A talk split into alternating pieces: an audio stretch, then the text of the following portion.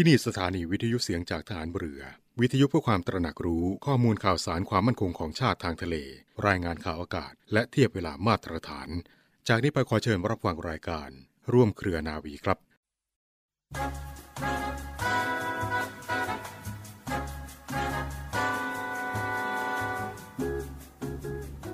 ความซื่อสัตย์สุจริตเป็นพื้นฐานของความดีทุกอย่าง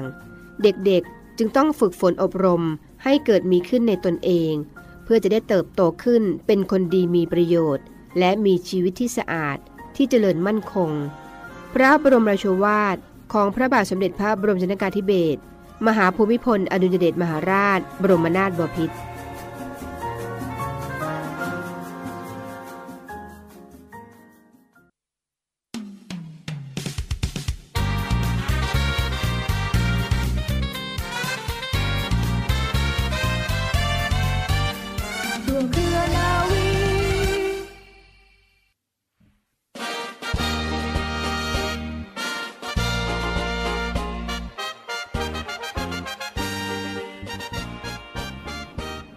สวัสดีคุณผู้ฟังทุกท่านค่ะ ขอต้อนรับคุณผู้ฟังทุกท่านเข้าสู่รายการร่วมเครือนาวี กับเรื่องราวสาระความรู้และข่าวสารที่นำมาฝากคุณผู้ฟังกันเป็นประจำทุกวัน อยู่ด้วยกันเช่นเคยนะคะ กับดิฉันเรือโทหญิงปณิตราเกิดผู้ค่ะสำหรับเรื่องเล่าชาวเรือในวันนี้ค่ะ คุณฟังมีเรื่องราวประวัติความเป็นมาของศูนย์สมุทฐานุภาพกองทัพเรือนำมาฝากคุณผู้ฟังเป็นความรู้กันค่ะ ศูนย์สมุทฐานุภาพกองทัพเรือ มีหน้าที่ในการติดตาม ศึกษา วิเคราะห์ และจัดทำข้อเสนอเชิงนโยบายระดับชาติ ในการพัฒนาสมุทฐานุภาพของประเทศอย่างเป็นรูปธรรม มีการจัดกิจกรรมแลกเปลี่ยนเรียนรู้และสันทนาการเพื่อเสริมสร้างการตระหนักรู้คุณค่าของทะเล และพัฒนาเครือข่ายเพื่อความมั่นคงทางทะเล สนับสนุนการจัดการประชุมสัมมนาขนาดใหญ่ และสามารถดำเนินกิจกรรม เพื่อเสริมสร้างความร่วมมือทางด้านความมั่นคงทางทะเล ทั้งหน่วยงานภายในประเทศและต่างประเทศ รวมไปถึงสนับสนุนการปฏิบัติงานของศูนย์อำนวยการรักษาผลประโยชน์ของชาติทางทะเล หรือสอนชนค่ะ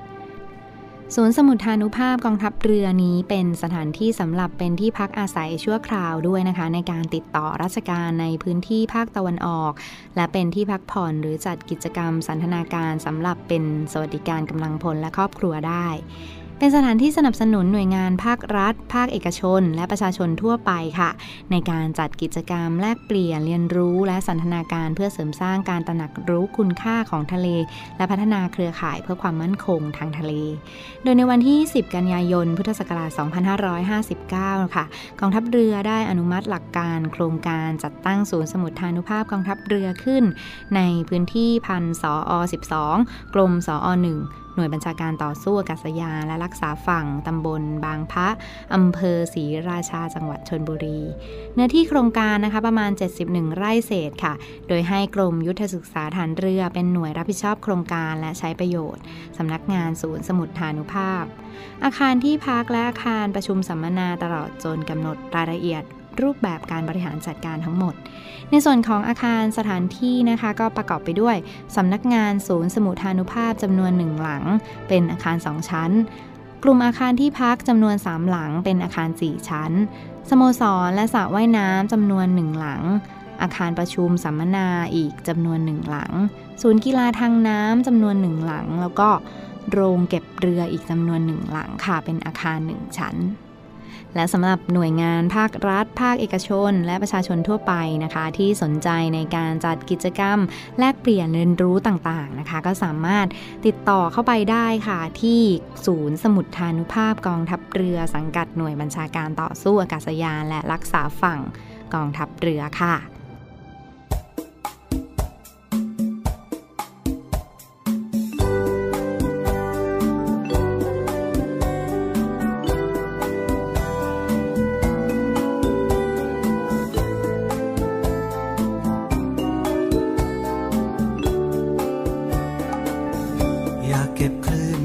ขา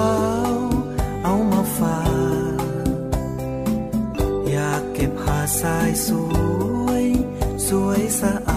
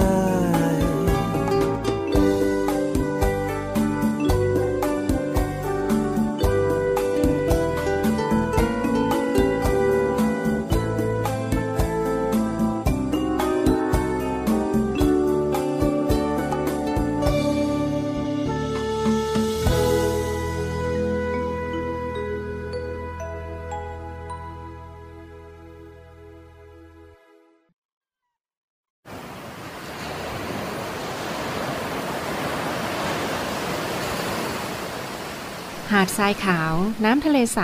เริ่มต้นได้ด้วยมือเรา ขอเชิญร่วมเป็นส่วนหนึ่งในการดูแลรักษาท้องทะเลไทย ไม่ทิ้งขยะลงแหล่งน้ำชายหาดและท้องทะเล เพื่อลดปัญหาขยะมลพิษ ลดการใช้ถุงพลาสติก ไม่ทำร้ายสัตว์ทะเลหายาก และทำการประมงอย่างถูกวิธี เพื่ออนุรักษ์แนวปะการังอย่างยั่งยืน และท่องเที่ยวแบบวิถีใหม่ ลอดภัยต่อธรรมชาติ กองทัพเรือสนับสนุนการปกป้องรักษาทรัพยากรธรรมชาติทางทะเลของไทย เพื่อความอุดมสมบูรณ์และยั่งยืนตลอดไป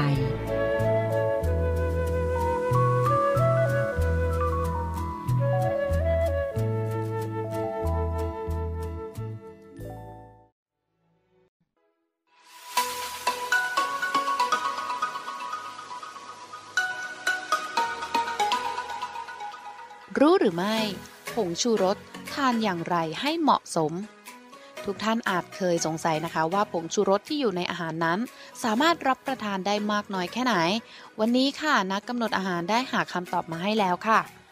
ทานผงชูรสอย่างไรเสี่ยงอันตราย แม้ว่านะคะจะได้รับการยืนยันแล้วค่ะว่าผงชูรสผลิตมาจากวัตถุดิบธรรมชาติ ดังนั้นจึงไม่เป็นอันตรายต่อร่างกายของเรา แต่หากรับประทานผงชูรสมากเกินไปทำให้ร่างกายได้รับปริมาณโซเดียมที่มากเกินไป ส่งผลต่อความดันโลหิตที่สูงขึ้น เพิ่มความเสี่ยงต่อการเป็นโรคหัวใจและโรคไตเรื้อรัง นอกจากนี้ค่ะการรับประทานผงชูรสมากเกินไป อาจเกิดผลข้างเคียงต่อร่างกายได้ เช่น เกิดอาการลิ้นชา ปากแห้ง คอแห้ง กระหายน้ำ หรืออาจมีอาการแพ้ผงชูรส หรือโรคพัตคารจีนนะคะ หรือว่า Chinese Restaurant Syndrome หรือ CRS ค่ะ ที่ทำให้รู้สึกชาที่ปาก ลิ้น ปวดกล้ามเนื้อบริเวณหนกแก้ม ต้นคอ หน้าอก หัวใจเต้นช้าลง หายใจไม่สะดวก ปวดท้อง คลื่นไส้ อาเจียน กระหายน้ำ ส่วนผู้ที่แพ้ผงชูรสมากๆนะคะ จะเกิดอาการชาบริเวณใบหน้า หู วิงเวียน หัวใจเต้นเร็ว จนอาจเป็นอัมพาตตามแขนขาชนิดชั่วคราวได้ แต่อาการเหล่านี้จะหายเองภายในเวลา 2 ชั่วโมง รวมถึงไม่มีอาการแทรกซ้อนอื่น ๆ อีกค่ะ โดยเฉพาะหญิงมีครรภ์นะคะ ไม่ควรกินผงชูรสเด็ดขาดเลยค่ะ เพราะอาจส่งผลต่อทารกในครรภ์ได้สำหรับทารกแรกเกิดถึง 3 เดือนนั้น หากได้กินผงชูรสเข้าไปก็จะส่งผลกระทบต่อการเจริญเติบโตของสมองในวัยนี้ได้อีกด้วยค่ะ ทานผงชูรสอย่างไรให้ปลอดภัยค่ะ หากเรานะคะต้องการรับประทานผงชูรสให้ปลอดภัย แนะนำให้ปรุงประกอบอาหารเองค่ะ เนื่องจากเราสามารถกำหนดและควบคุมปริมาณผงชูรสได้ โดยปริมาณผงชูรสที่รับประทานได้ไม่เพิ่มความเสี่ยงต่อการเป็นโรคความดันโลหิตสูง โรคหัวใจและโรคไตเรื้อรัง คือปริมาณ 1 ช้อนชาต่อมื้อค่ะ โดยไม่ใส่เครื่องปรุงอื่น ๆ เพิ่มเลยนะคะการปรุงอาหารประเภทน้ำซุปควรใช้น้ำต้มกระดูกในการต้มทำน้ำสต๊อกแทนการใส่ผงชูรสมากๆค่ะ แต่หากไม่สามารถปรุงประกอบอาหารได้เองจำเป็นต้องทานอาหารนอกบ้าน แนะนำให้เลือกรับประทานอาหารจากร้านที่ไม่มีการใส่ผงชูรส หรือสามารถแจ้งความประสงค์ได้ว่าไม่ใส่ผงชูรส แต่หากไม่สามารถหลีกเลี่ยงอาหารที่มีผงชูรสได้จริง ๆ แนะนำให้หลีกเลี่ยงอาหารที่มีรสชาติจัดจ้าน เช่น พวกอาหารปิ้งย่างยำส้มตำต้มยำ แกงที่มีเครื่องแกง อาหารที่ทานคู่กับน้ำจิ้ม เนื่องจากอาหารเหล่านี้ค่ะมักใส่ผงชูรสและเครื่องปรุงอื่น ๆ ในปริมาณมาก เกินจากคำแนะนำค่ะ นักกำหนดอาหารนะคะ ยังแนะนำให้หลีกเลี่ยงการรับประทานน้ำในอาหาร เช่นน้ำซุป น้ำยำ น้ำราด น้ำจิ้ม เนื่องจากโซเดียมในผงชูรสและเครื่องปรุงอื่น ๆ ละลายได้ในน้ำค่ะ ดังนั้นการรับประทานน้ำในอาหารลดลง ก็จะช่วยให้ร่างกายได้รับปริมาณโซเดียมน้อยลงได้ หากไม่ทานผงชูรสมากเกินไป เราก็จะสามารถลิ้มรสชาติอร่อยกลมกล่อม จากการทานอาหารใส่ผงชูรสได้อย่างปลอดภัยค่ะ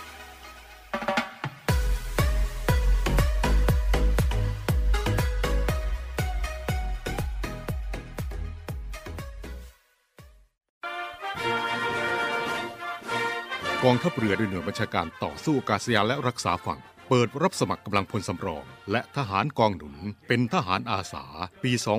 2565 แบบทำสัญญาจ้าง คราวละไม่เกิน 4 ปีจำนวน 30 อัตรา แบ่งเป็นนายทหารสัญญาบัตรจำนวน 5 อัตรา คุณวุฒิปริญญาตรี อายุ 18-30 ปี นายทหารประทวนจำนวน 25 อัตรา คุณวุฒิมัธยมศึกษาชั้นปีที่ 6 อายุ 18-25 ปี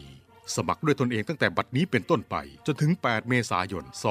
2565 ในวันราชการที่ฝ่ายกำลังพล กองบัญชาการหน่วยบัญชาการต่อสู้อากาศยานและรักษาฝั่งตำบลสัตหีบอำเภอสัตหีบ จังหวัดชนบุรี และสมัครทางออนไลน์ ตั้งแต่วันที่ 15 มีนาคม ถึงวันที่ 8 เมษายน 2565 ดูรายละเอียดได้ที่เว็บไซต์ หน่วยบัญชาการต่อสู้อากาศยานและรักษาฝั่ง www.acdc.navy.mi.th หัวข้อเรื่องทั่วไป สอบถามข้อมูลเพิ่มเติมได้ที่ หมายเลขโทรศัพท์ 024661180 ต่อโทรศัพท์ภายในกองทัพเรือ 79011 หรือติดต่อได้ที่ นาวโทชนะชัย พิมพ์หิน หัวหน้าฝ่ายกำลังพล กองบัญชาการหน่วยบัญชาการต่อสู้อากาศยานและรักษาฝั่ง หมายเลขโทรศัพท์ 08 2230 8424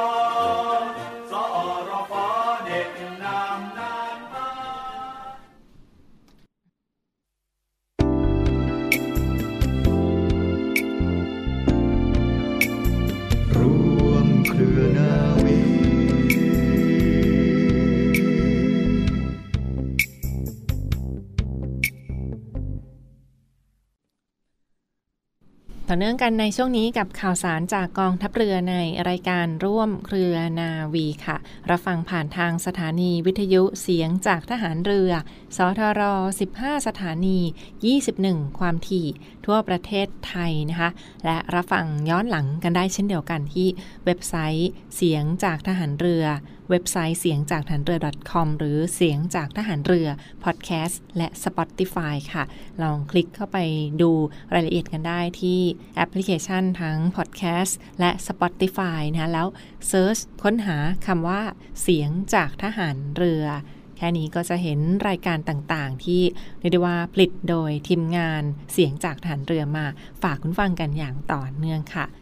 เริ่มต้นข่าวแรกกันในวันนี้คุณฟังคะเป็นบรรยากาศประกาศรับสมัคร กันอีกครั้งหนึ่งค่ะ ต้นปีแบบนี้ก็มีประชาสัมพันธ์กิจกรรมดีๆสำหรับน้องๆ เยาวชนท่านใดที่สนใจจะเข้ามาเป็นส่วนหนึ่งกับกองทัพเรือนะคะ วิทยาลัยพยาบาลกองทัพเรือกำหนดเปิดรับสมัครสอบ น้องๆนักเรียนเข้ามาศึกษาต่อในวิทยาลัยพยาบาลกองทัพเรือ ประจำปีการศึกษา 2565 วิทยาลัยพยาบาลกองทัพเรือ หรือนักเรียนพยาบาล เปิดรับสมัครแล้วนะตั้งแต่บัดนี้เรื่อยไปถึงเดือนเมษายนนี้ ดูรายละเอียดกันได้ที่อินเทอร์เน็ต หรือคลิกค้นหาคำว่า วิทยาลัยพยาบาลกองทัพเรือค่ะเปิดรับสมัครสอบประจำปี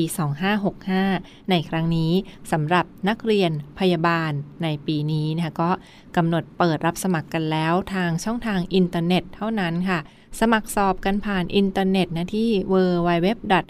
rtncn.ac.th นะคะเน้นย้ำค่ะ www rtncn.ac.th ค่ะ ก็จะมีเว็บไซต์นี้จะมีรายละเอียด วันเวลากำหนดการรายละเอียดคุณสมบัติที่เปิดรับสมัครในครั้งนี้นะคะ แน่นอนว่าก็ต้องเป็นน้องๆที่มีอายุระหว่าง 17 ถึง 22 ปีนะคะ หรือว่าจบชั้นมัธยมศึกษาตอนปลายเรียบร้อยแล้วค่ะ เป็นน้องๆสตรีที่มีอายุระหว่าง 17 ถึง 22 ปี หรือว่าน้องๆที่เกิดตั้งแต่ปี 2543 ถึงปี 2548 นะคะกำลังเปิดรับสมัครเข้ามาเป็นนักเรียนพยาบาลในส่วนของกองทัพเรือค่ะสำเร็จการศึกษาชั้นมัธยมศึกษาตอนปลาย แผนการเรียนวิทย์คณิต ของกระทรวงศึกษาธิการเรียบร้อยแล้ว ถ้าสนใจจะเดินทางต่อมาเป็นนักเรียนพยาบาลในส่วนของกองทัพเรือ ปีนี้ก็กำลังเปิดรับสมัครแล้วค่ะ ต้องเป็นน้องๆที่มีอายุระหว่าง 17 ถึง 22 ปี หรือว่าเกิดปี 2543 ถึงปี